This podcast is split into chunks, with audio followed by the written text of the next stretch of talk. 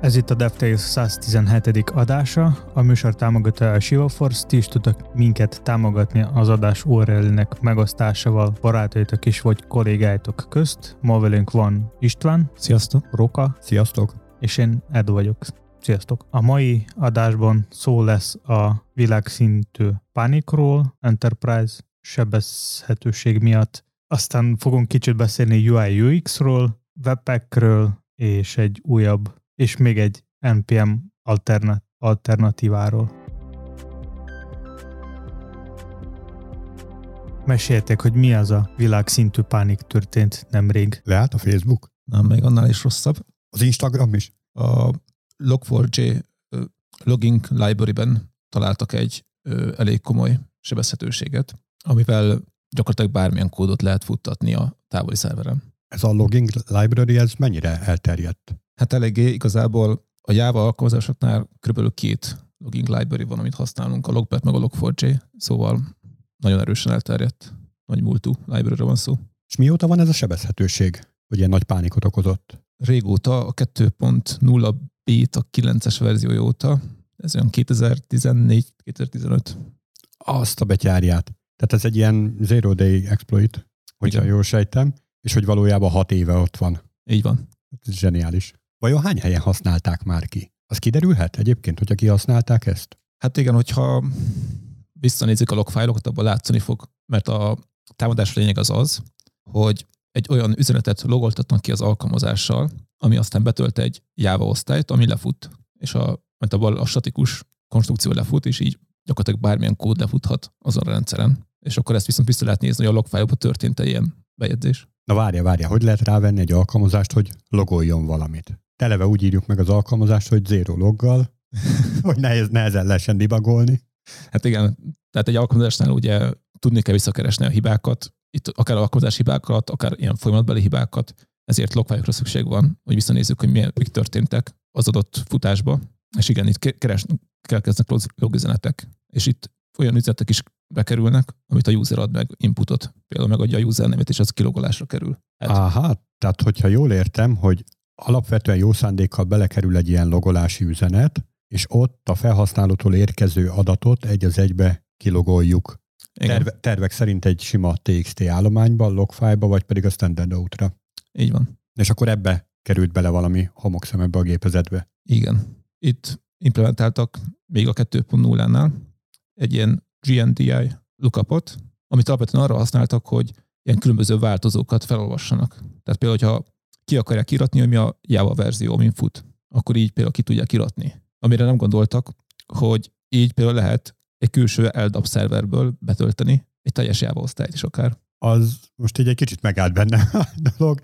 Hát ez tényleg ilyen tetszőleges kódfuttatásra ad lehetőséget. Így van, tényleg. Tehát abszolút, ami konkrét Java osztályt be lehet tölteni. Hát akkor, hogyha jól értem, akkor Enterprise nyelvhez Enterprise méretű baki tartozik. Igen.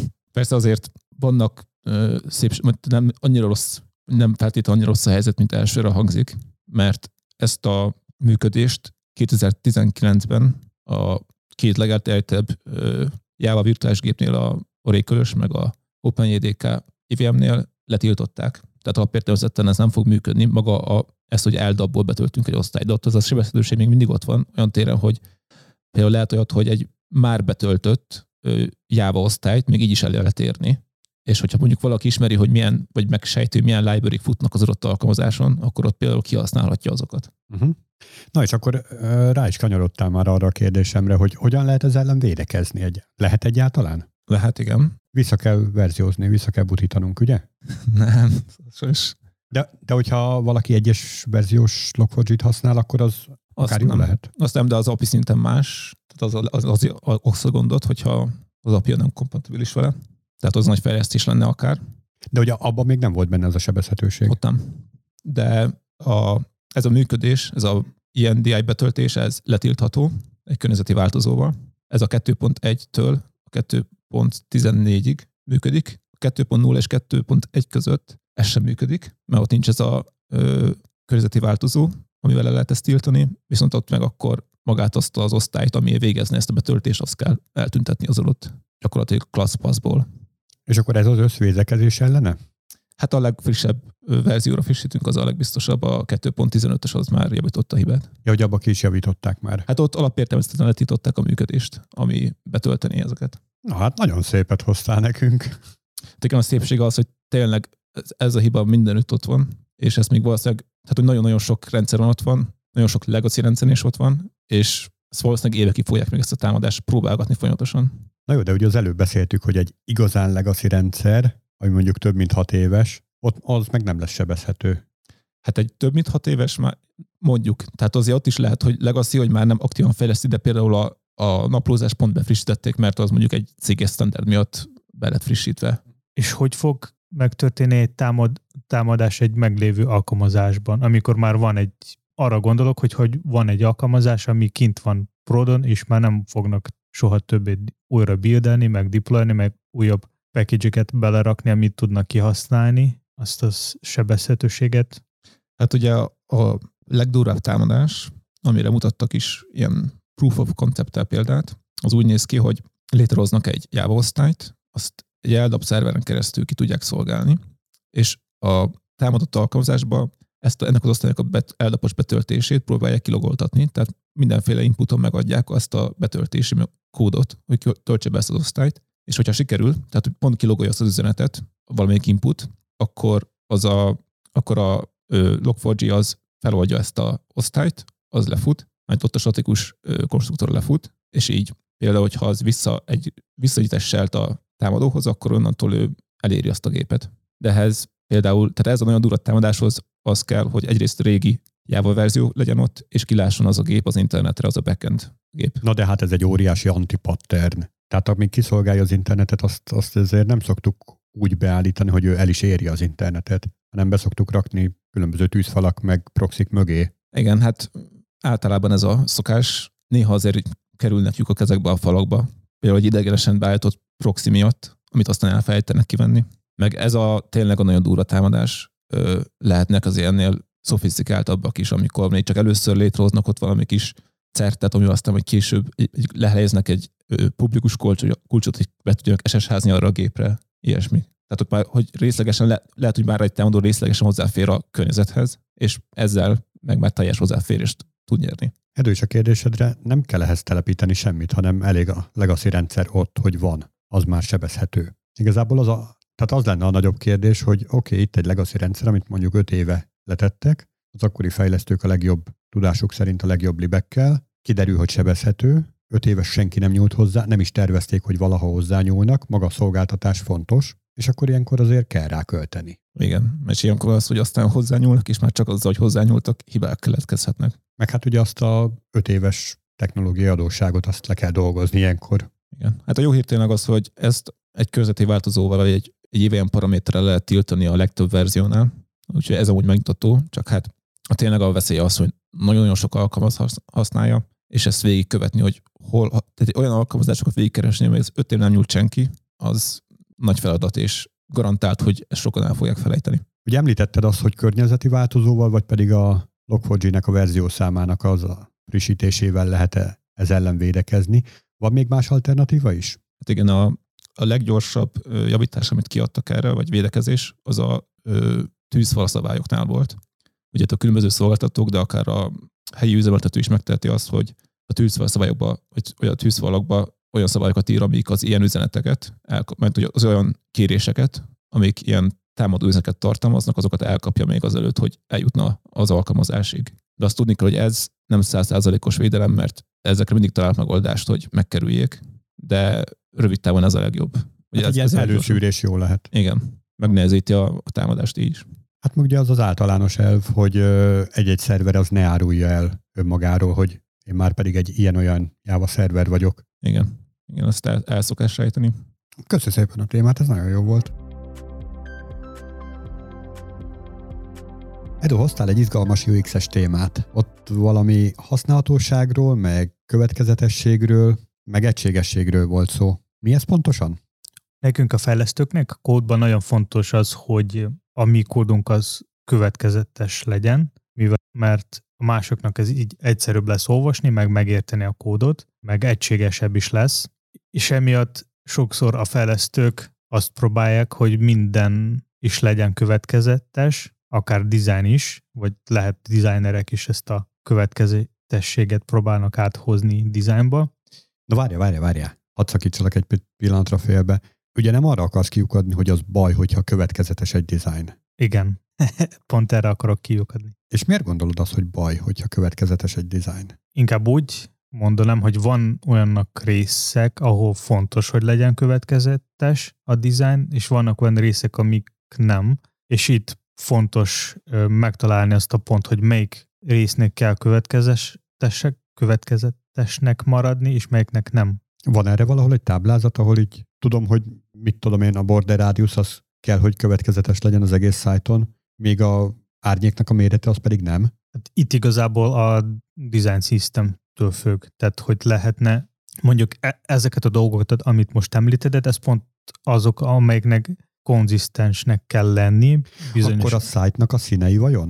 Tehát, hogyha én, mit tudom én, egy ilyen piros, kék, sárga, zöld színű szájt vagyok. Mondom egy példát, példát színekről, mondjuk, hogyha a weboldalon van sok-sok interaktív elem, és az, azokat az elementeket kell, mint a linkek, gombok, akár inputok, több fajta gomb, tehát mondjuk törlésgomb, valami infogomb, submit gomb, és hogyha konzisztens szempontból ezt nézzünk, akkor mindegyiknek kell egy színű lenni. Tehát mondjuk nem fekete, mint a szöveg, mondjuk zöld vagy kék. És így minden fog látszani, hogy ez interaktív elem, viszont így nehéz majd lesz elkülönböztetni, hogy milyen típusú. Bár nem mindenkinek, tehát van még akadálymentesítés része, az meg egy más téma, de így nagyobb része az kb. ugyanúgy fog kinézni az összes interaktív elem, ami, ami az egyik szempontból következetes, a másik szempontból ugyanúgy néz ki, és ne, nagyon nehéz elkülönböztetni, hogy melyik mit fog csinálni.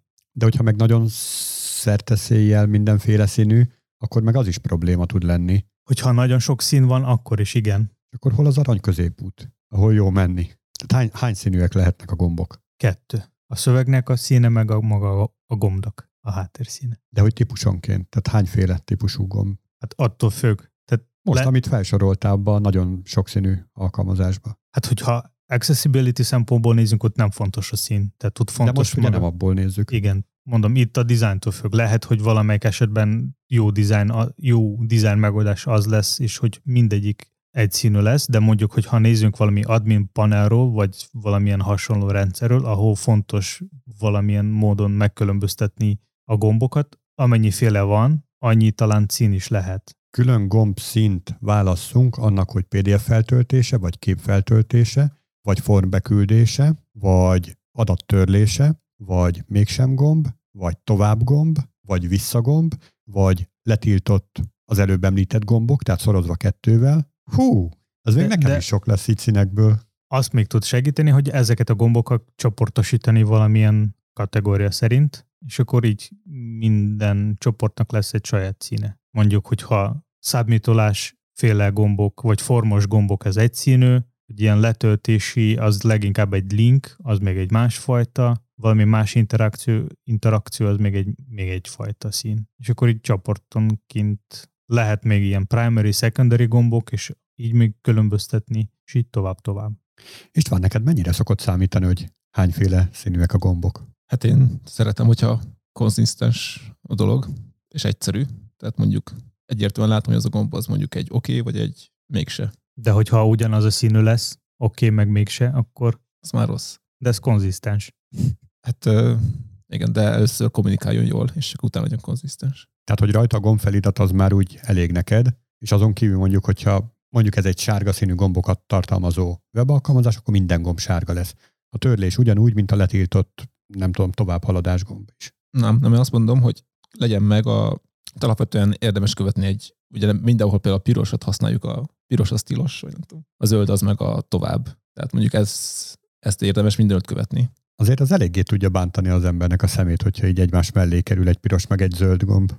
Hát nem tudom, szerintem hát van olyan piros meg zöld, ami elfér egymás mellett. Főleg, ha sárga van közte. Ja. Itt igazából, hogyha ilyen komplexebb rendszerről van szó, és hogy amikor embernek kell gyorsan, gyorsan, gyorsan végezni valamilyen dolgot, akkor itt fontosabb lesz az, hogy milyen színek vannak ott, és hogyha szemmel nagyon nehéz lesz megkülönböztetni konzisztens UI, akkor, akkor a UX fog sérülni. Tehát a felhasználó nem fog, sokáig nem fog tudni eldönteni, hogy most mit kell neki csinálni, mely gombot kell nyomni. Hát mert van olyan rendszer, ahol nem akarsz gyorsan-gyorsan haladni? Szerintem most már annyira türelmetlen világban vagyunk, hogy még a, még a szórakoztató tartalmat is gyorsan-gyorsan. Igen, és sokszor az van, hogy az ember nem is figyel, hogy mi van ott a gombban a szöveg, csak látja a színét, és rá nyomja a szín alapján, mert ez így megszokta, hogy mondjuk, mint István említette, hogy zöld ez tovább, akkor zöld ez mindenki arra vár, hogy ez vagy mentés, vagy tovább, vagy tehát egy olyan inter- interakció, ami tovább visz. És hogyha a zöldre van egy zárás, akkor ez így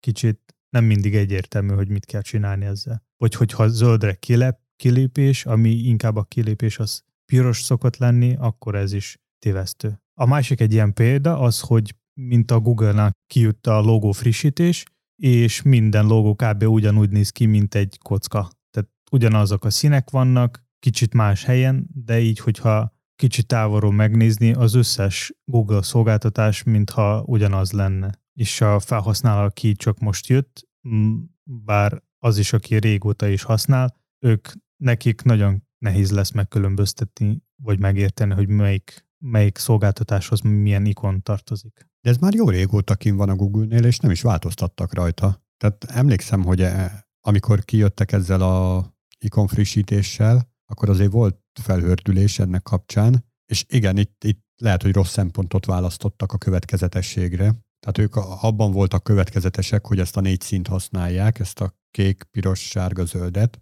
és nem pedig a, a, az adott ö, alkalmazásnak a típusát próbálták meg, megszínesíteni ilyen módon. Viszont azóta sem változtattak rajta. Ezek szerint így az első felhördülés az, az valószínűleg az újdonság erejének szólt, és azóta mindenki nyugodtan tudja használni. Tehát akkor mégsem olyan nagy probléma ez. Mondjuk durva is lenne, hogy azért nem használnék, mit tudom én, mondjuk egy Google Drive-ot, mert nem tetszik az ikonja. Itt a cikkben még egy másik, egy, egy érdekes példa van arról, hogy miért konzisztencia az rossz. Van egy ilyen kis kép, ahol egy céggyártó, aki gyártja mindenféle sprayeket, és nekik van egy légyírtő spray, és van egy ilyen olaj spray, ami kajához kell használni, és mind a kettő spray ugyanúgy néz ki, konzisztens, és nagyon nehéz elkülönböztetni őket, főleg amikor gyorsan fogsz csinálni, akkor lehet, hogy csinálsz valami pizzát, és akkor kicsit más ízű lesz. És nem mennek rá a legyek.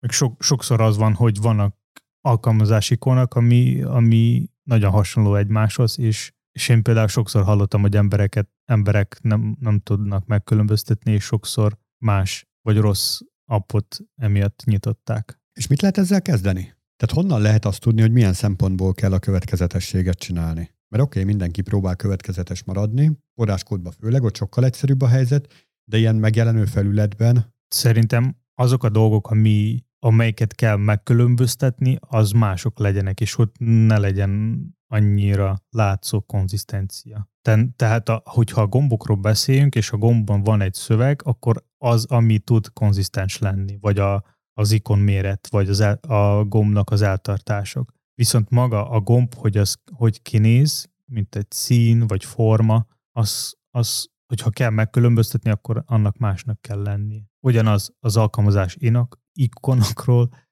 mert app ikonok pont arra való, hogy lehessen megkülönböztetni, meg tudni, hogy melyik appot akarsz most megnyitni és használni. Ha belegondolsz, ezekkel a közös nagy ikonszetekkel pont ennek az ellenkezője teljesül, hogy van egy száz vagy ezer elemű ikonkészlet, és minden alkalmazás abból táplálkozzon. Ez egyébként egyik oldalról tök jó, mert ugyanazokkal az ikonokkal fogsz találkozni A és B alkalmazásban. Tehát ugye ez volt a, a Windowsnak az egyik nagy előnye, hogy megtanultál egy darab Windowsos alkalmazást, és onnantól kezdve az összes Windowsos alkalmazást már tudtad kezelni, mert mindegyiknél ugyanott volt a bezárgomb, és ugyanúgy nézett ki, és pont ugyanúgy tudott működni. Ugyanaz, ugyanúgy voltak a menük elrendezve, ugyanúgy szürke alapon fekete betűk voltak. Tehát ez a konzisztencia, cross-app konzisztencia, ami jó, de viszont, hogyha neked appon belül kell kettő dolgot megkülönböztetni egymástól, és a felhasználó nehéz lesz eldönteni, hogy ez most más dolog, vagy másfajta, akkor ez nem jó konzisztencia. Tehát, hogy globálisan ez tök jó, hogy minden abban van hasonló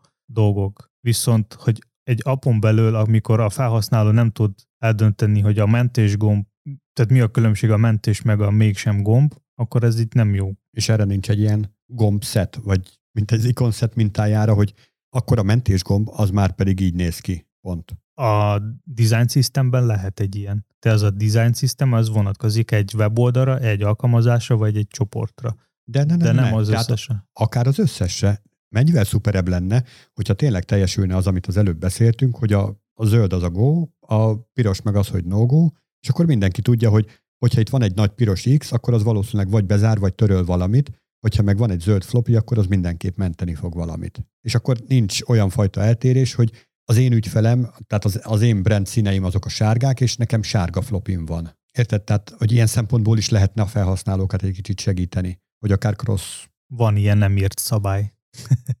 hogy mindenki próbál azt követni, hogy ami zöld, az tovább, ami piros, az kész, vége. Hát mondjuk ilyen alapon akkor a, a, a piros, piros brand színnel rendelkező cégek azok beszívták? Hát attól függ. Csak nem.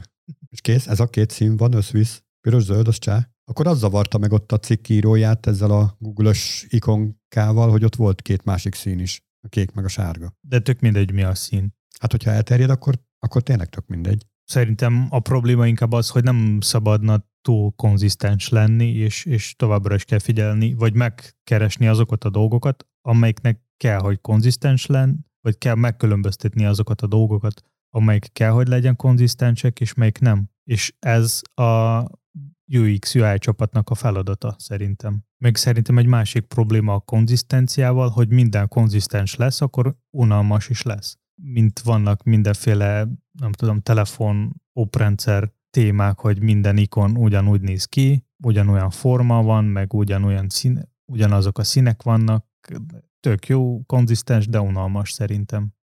Hát van is az a vicc, hogy mit tudom, egy jó pár évvel ezelőtt szerettél volna mobiltelefont venni, ott mindenféle forma, szín, meg elrendezés volt. Most meg gyakorlatilag fekete téglálapokat választhatsz, amik között különbség sincsen. Igen, tehát ez egy lehet mondani, konzisztencia, de, de hogy így unalmas az egész. Ezzel teljesen egyetértek. De tudod, hogyha találsz egy fekete téglalapot valahol, akkor az, az valószínűleg telefon lesz. Találtam egy érdekes cikket azzal kapcsolatban, hogy hogyan lehet a Webpack 5, ami egyébként nem egy mai gyerek, tehát már 3-4 éves is van, szóval hogyan lehet ez a Webpack 5, az nagyjából ilyen 10-15-ször lassabb, mint a Webpack 4. Gondolom, hogy ha rosszabb gépen fut, akkor az lassabb is lesz, mint bármi. Hát igen, nyilván, de hogy azonos körülmények között. Tehát ugyanazzal a kódbázissal is jelentősen lassabb lesz. Igen, az a 15 azért elég durvának hangzik ez így. Tényleges futás közben? Így van. Tehát ez ugye a Webpack az egy ilyen modul bundler, tehát ami arra való, hogy szétmodularizáltuk az alkalmazásunkat különböző pici apró részekre, és akkor abból szeretnénk összecsomagolni egy nagy egészet, amit majd productionbe tudunk használni, és ez a csomagoló csomagolás közben ilyen lassulás szenvedett el. Hát igen, de közben gyorsabbak lettek a procik, nem? De hogy annyira lassú, hogy nem, nem fogja ellensúlyozni a dolgot. Tehát ez azt jelenti, hogy most már inkább Webpack 4-et kell használni, mint ötöst? Hát ugyanúgy, mint Log4j esetén is. Ott is az egyes az biztonságosabb. Egy darabig. Egyébként itt is pont ugyanez a helyzet, mert azt hiszem, hát itt is az 5.0-tól az 5.65-ös verzióig addig fennáll ez a probléma. Itt ugyan nem sebezhetőségről van szó, hanem lassúságról. Mégpedig egész pontosan az okozza, hogy benne hagytak kompatibilitási okok miatt, hogy átértek a belső adattárolásban sima tömbről JavaScript-es szetre, ugye most már van lehetőségünk ilyen JavaScript-es adattípus használatára is, csak hogy kompatibilis maradjon, ezért megőriztek ott pár dolgot. És lényeg az, hogy amikor a setből egy tömbbe másolgattak dolgokat, akkor ott bekapcsolva maradt valamilyen flag. A cikk egyébként pontosan le is írja, hogy mi ez a flag. Is concat spreadable flag, amit egyébként a Node.js belül, saját magán belül használ, és ez okoz némi nemű lassulást. És a cikknek az írója egyébként nagyon lelkiismeretesen utána járt ennek a problémának, és hát egyrészt ilyen szempontból is megfogták, hogy a, a webpackben van egy ilyen fajta ö, kompatibilitási rész, föladtak a webpackhez egy ilyen pull requestet, van egy ilyen probléma, és egyébként az már mergelése is került, amelyben ezeket a deprecated optionokat kikukázták belőle, és ezzel egyébként jelentős sebességnövekedés érhető el. Másrészt ugye kinyomozták, hogy valójában a Node.js belsejében van egy ilyen probléma, magában a motorban van egy ilyen is-is concat spreadable lookup chain intact nevű valami, ami mindig false tér vissza, és hogy ez volt az a gyökérok, ami miatt ez előkerült. Meg hát volt azért még egy kis hátszél a dologban, tehát ne, nem változatlan, nem teljesen változatlan körülmények közt jött elő az a lassulás, hanem egy kicsit bővült a, az ő kódbázisuk, több függőségük lett, emiatt nagyobb lett a függőségi gráf, több csomópont lett, és ott már nagyon-nagyon erősen érződött az, hogy sokkal lassabban bildelődik. Viszont a négyeshez képest tényleg 15-ször lassabb sebességet tudtak mérni. Úgyhogy ez csak egy ilyen kis érdekesség volt. És most mennyit gyorsult vissza itt a javításokkal? Visszaállt. Visszaállt az eredeti sebességre. Viszont már minden sokkal modernebb. Tehát nem egy sima vacak tömbben vannak ezek a dolgok, hanem egy JavaScriptes setben. Ja, bocsánat, a verziószám az 5.62.0, és onnantól kezdve érhető el ez a javítás. Úgyhogy, hogyha tehetitek, akkor legalább erre a verzióra frissítsétek a webpacket. Vagy maradjatok a négyesnél. Nem, nyilván haladjunk előre akkorral. Na de ha már sebesség. Edu, hoztál valamilyen sebességes dolgot? Igen, találtam egy újabb, vagy újabb régi NPM-es alternatívát, amelyeknek PNPM a neve. Mit jelent az első P betű? Hogy plusz? Vagy pro. Ah, még jobb. Vagy pánik. Igazából ez egy még egy Node Package kezelő, és nem csak még egy, hanem nagyon gyors és effektív csomagkezelő. Wow. Mindegyik ezt ígéri egyébként. Legalább ez van a, nekik az oldalon. A dokumentáció szerint PNPM kicsit máshogy működik, mint a Yarn vagy NPM. Hogyha nagyon röviden, akkor a, hogyha valaki 100 projekten dolgozik, akkor abból a 100 projektből 100 példány lesz, és tehát minden csomag, ami van ott használva, az 100 példányba is lesz, és tehát hogyha járnot vagy NPM-et használni. De én nem szoktam 100 projekten dolgozni, sőt már akkor is hiszizek, hogyha kettőnk kell egyszerre. Tényleg ez egy valós életszerű példa? Valakinek igen. Hű. És a PNPM azt csinál, hogy ő csak egyszer letölti egy ilyen depend- dependenciát, és hogyha van valamilyen különbség, akkor ő csak a különbséget fog update-elni, tehát nem, nem lesz mondjuk száz példány az adott dependenciából. Szóval, hogy ő a lényegében, hogy ő kicsit máshogy kezeli függőségeket. És ez most jó vagy nem? Tehát lemezterületet az biztos, hogy óriásit lehet akkor ezzel megtakarítani. Tehát ebből szempontból igen. De sebességre is nagyon jókat írt. Igen, a sebesség is kicsit jobb, mint bizonyos, mint járn vagy NPM, csak bizonyos esetekben, tehát nem az összes. Vannak olyan esetek, amikor sima NPM is sokkal gyorsabb, de így általában PNPM az mindig gyorsabb. Hát azért nem csak kicsit. Ez azért itt ilyen kétszeres, néhol háromszoros sebesség különbség is van. Igen, tehát hogy a ilyen cold install, amikor még nincs semmi dependencia letöltve, vagy nincs, vagy clean install, hogy is lehet mondani, akkor, akkor legnagyobb sebesség van a PM, PM-nek. A clean az, ami lassú, nem? Igen, igen, tehát a clean, ami a leglassabb szokott lenni, mert akkor minden csomagot kell nulláról telepíteni, úgyhogy neked a gépeden nincs cashben sem. Tehát ott tiszta lappal indulsz. De ott akkor miért gyorsabb a PNPM? Hát én egyébként azt tudom elképzelni mögötte, hogy van egy nagy függőségi fád, és valójában van A és B függőséged, azok az A és B függőség mind a ketten behúznak egy C függőséget. És hogy ezt a C-t sem lemezterületben nem foglal plusz helyet, sem hálózati forgalomban nem csinál plusz kérést, hanem összesen csak egyszer fogja összeszedni. Uh-huh. Ami nekem fáj ebben az egészben, és ami miatt így egy kicsit mérges is vagyok erre a PMPM-re, hogy aki ezt elkészíti, az tök jól érti egyébként a, a problémát, hogy miért lassú az NPM, meg tök jó megoldást hoz rá, egy ilyen szempontból tök jó szaki lehetne, de hogy az a mérhetetlen ego és hiúság, ami vezérli az ilyen embereket, hogy újabb és újabb csomagokat készítenek, ahelyett, hogy az eredet, eredetit javítanák ki. És hogyha nincs lehetőség, és a, az, e, a fejlesztők az eredetiből nem akarnak elfogadni más kritikát, vagy nagyon lassan ezt csinálják meg, akkor ebben Na, az es- Tehát, hogy nem akarnak egy olyan gyorsítást, ami háromszor meggyorsítja az ő saját terméküket? Én hát ezt elképzelni lehet. sem tudom. Én igen, viszont. Na, mesélj, hogy? Hát lehet, hogy valami fejlesztési filozófiának mond ellent. Ott is lehet amúgy valamilyen ego, ami, amelyik miatt nem fog átmenni, bármilyen javaslat vagy javítás. Vagy... Hát simán lehet, de pont az előző téma, amit átbeszéltünk, az a webpackes dolog, ott például simán bement, föladták a kompatibilitást a sebesség oltárán. De komolyan nem értem ezeket az embereket, hogy oké, okay, van egy szuper jó ötletem, itt van ez a csomagkezelő, a világon mi nagyon sokan használják, nem azt mondom, hogy mindenki, de tényleg nagyon sokan használják, ez a default, ez alapértelmezett nódos csomagkezelő. Tudom, hogy mi a baja, csinálok egy újat. Ez ilyen tipikus JavaScriptes mentalitás. Abból szempontból szerintem tök jó, hogy vannak ilyen más alternatívák, mert van konkurencia, és nincs monopólia bizonyos eszközöknél. Így, hogyha lenne csak az egy MPM, és nem lenne jár, meg PNPM, meg egyéb más ilyen modulkezelő, ami akkor, akkor nem biztos, hogy NPM fejlődne. Hát így se fejlődik, mert cseszet föladni a pull requestet hozzá. Másik oldalról meg én simán el tudom képzelni, hogyha ez a csáva, aki ezt megcsinálta, ez Amerikában van, akkor már régeség levédette az egészet, és hogyha NPM megpróbálja majd ugyanezt a megközelítést alkalmazni, akkor még be is perlik őket. Tehát így fejlődik ez az open source téma, csak nem mindig úgy, ahogy, ahogy lehetne. Mit gondoltok ti erről?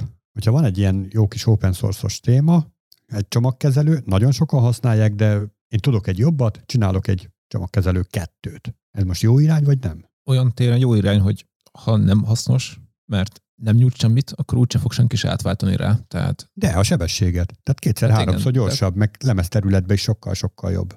Igen, akkor innentől előbb-utóbb fel fognak figyelni a NPM fejlesztői is, és átemelik azt, ami szerintük is jó. Hát, de én meg levédetem. És akkor tesszék meg. Hát mit olyan licenszeléssel adom, hogy nem nem használhatják. De akkor az már papíron nem open source. Hát open source ott a forráskód, látod, hogy milyen, csak a koncepciót azt levédettem. Eleve azt nem értem, hogy miért nem az eredetibe adja föl javítást, hogy legalább ötlet szintjén. És hogyha ott elbukik, tehát hogy így bizonyítottam, papírja van róla, hogy én megpróbáltam. Hát tehát egyrészt ez szerintem így láthatatlanul nem egy ötsoros pull request lenne, hanem egy komoly architektúrális módosítás. Abszolút. Ami mondjuk egy fél éves és egyébként ez még egy ilyen motiváló tényező lehet, hogy az ember újat akar írni, mert hogy nem akarja azt a fajta komplexitást a nyakába venni, hogy amit az NPM még mennyi minden mást is tud a csomagkezelésen kívül, és a, azzal, hogy lesz majd kompatibilis, azt így telibe szarták, egyetlen egy dologra figyeltek, hogy az NPM install az gyorsabb legyen. Sikerült. Szó se róla. De lehet, hogy azok a feature majd jövőben lesznek. Tudod jó, hogyha csinálsz valami alkalmazás, akkor neked van egy csili terved, és nem biztos, hogy a legelején az összes feature lesz elérhető. Ja, hát persze.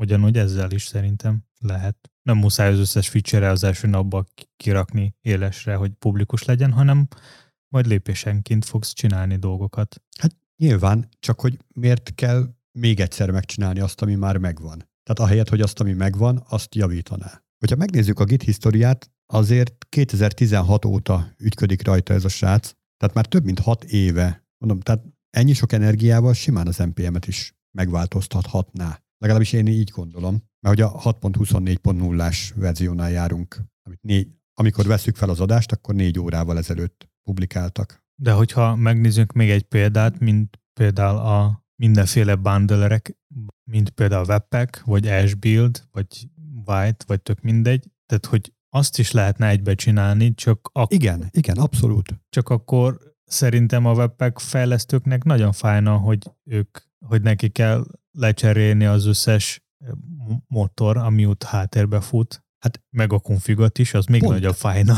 Pont erre gondoltam, amikor azt mondtam, hogy az az ego, ami megakadályozza azt, hogy befogadjanak egy ilyen javító pull requestet egyrészt, másrészt ugyanaz az ego, ami azt mondja, hogy nem adom fel pull requestbe, hanem csinálok egy sajátot. Mondjuk például Go-ba, hogy ott az ES buildnél. És egyébként ezért van, hogy ilyen böszme nagy az NPMS repozitori. Ugye sokszor szoktunk azzal viccelődni, meg hát múltkor hoztam is nektek számokat, hogy hány ilyen csomag van, de hogy gyakorlatilag már minden angol főnévre is ige szerepel az NPM-en csomagként. Ahelyett, hogy egy problémára egyetlen egy megoldás lenne, és hogyha arról kiderül, hogy valami miatt nem jó, valamilyen szempontból nem jó, akkor azt javítanánk így lenne egy ilyen nagy közös kódtár. Nem tudom, most oké, okay, hogy így egy cégnél dolgozunk, de hogyha akárki bármilyen cégnél dolgozik, mondjuk van egy olyan probléma, hogy mondjuk web, web alkalmazásokat fejlesztünk, be kell küldeni egy user nevet. Erre kitalálunk egy tök jó formot, ahol sima form encoded kódolással beküldjük ezt a dolgot, és ebből csinálunk egy komponest. Ki az, aki ebből csinál egy, egy másik ugyanilyet, mert hogy ő, ő ezt jobban tudja? Miért nem az eredetit javítja? Oké, tudom, hogy most ez hülye példa, csak hogy érted?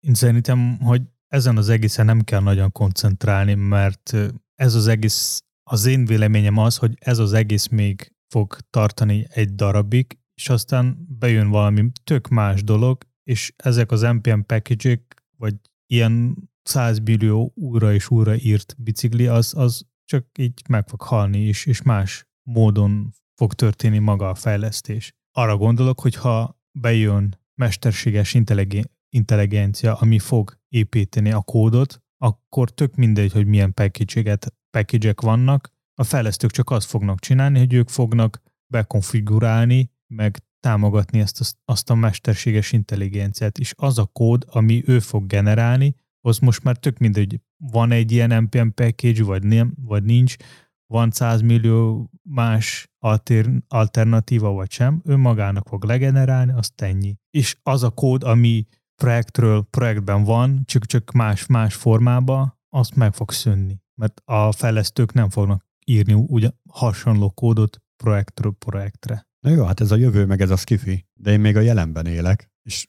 tök, tök jó így előre fele tekingetni, és, de attól még a jelenben vagyunk, és itt a jelenben bosszant ez, hogy vannak ilyen párhuzamos univerzumok. Szerintem tök jó, hogy van ilyen, mert mindig lehet hova nézni, mindig lehet találni egy tök jó ötletet, és csinálni egy sajátot, ami még jó. Még, még, még jó. Sajátot. Ez ugyanaz, amit egyszer mondtad, hogy ahogy valamelyik korábbi vagy nagyon régi adásban említetted, hogy te nem nagyon egyetértesz azzal, hogy vannak a szabadalmak, mert tök jó lenne az, hogyha lenne egy ilyen tudás, ami közös, és hogyha valaki szeretne megcsinálni bármilyen fajta proci, akkor így tessék itt a tudás, megvan a izé. És, Nagyon és jó akkor... példa. Pont ugyanerről beszélünk. A. Ne legyen levédetve, mert az megöli a fejlődést. Tehát legyen szabad a, az információ. Ez, ez, ezzel tökre még mindig tudok azonosulni.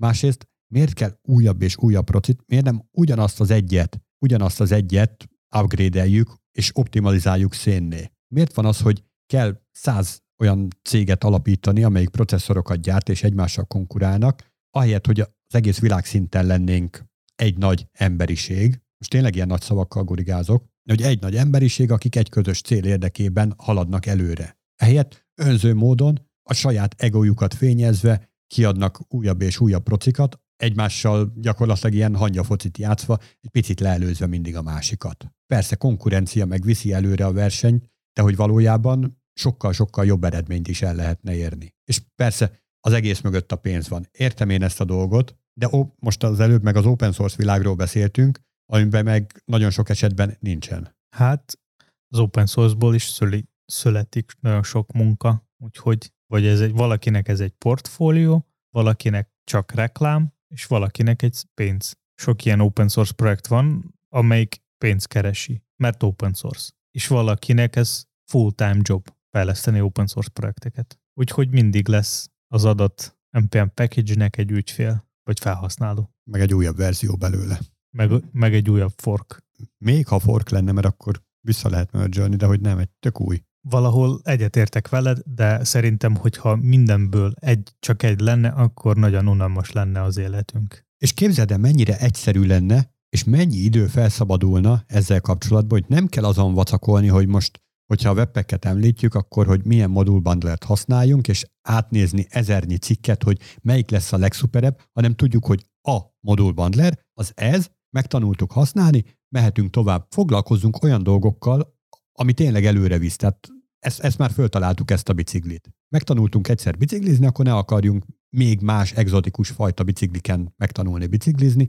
Tudjuk, hogy ez, ez egy ilyen jármű. És hogyha valaki szeretne vala, valamilyen újabb bicikli, super chili expert, senior, enterprise, architect, engineer lenni, akkor mi? Ha nem lesz egy ilyen újabb bicikli, akkor nem lesz az, és ő ezt szeretne. Ja, hogy értem, tehát, hogy óvjuk meg a kéziszövő szakmát, mert hogy jönnek a gőzgépek és elviszik a munkát. Hát na, szomorú. Én legalábbis szomorú vagyok emiatt.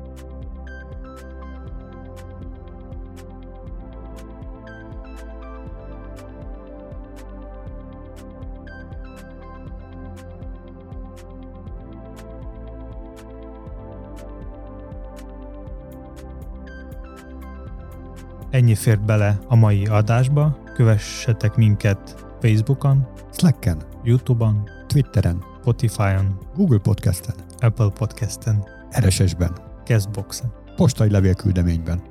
utcán. Sziasztok! Sziasztok! Sziasztok!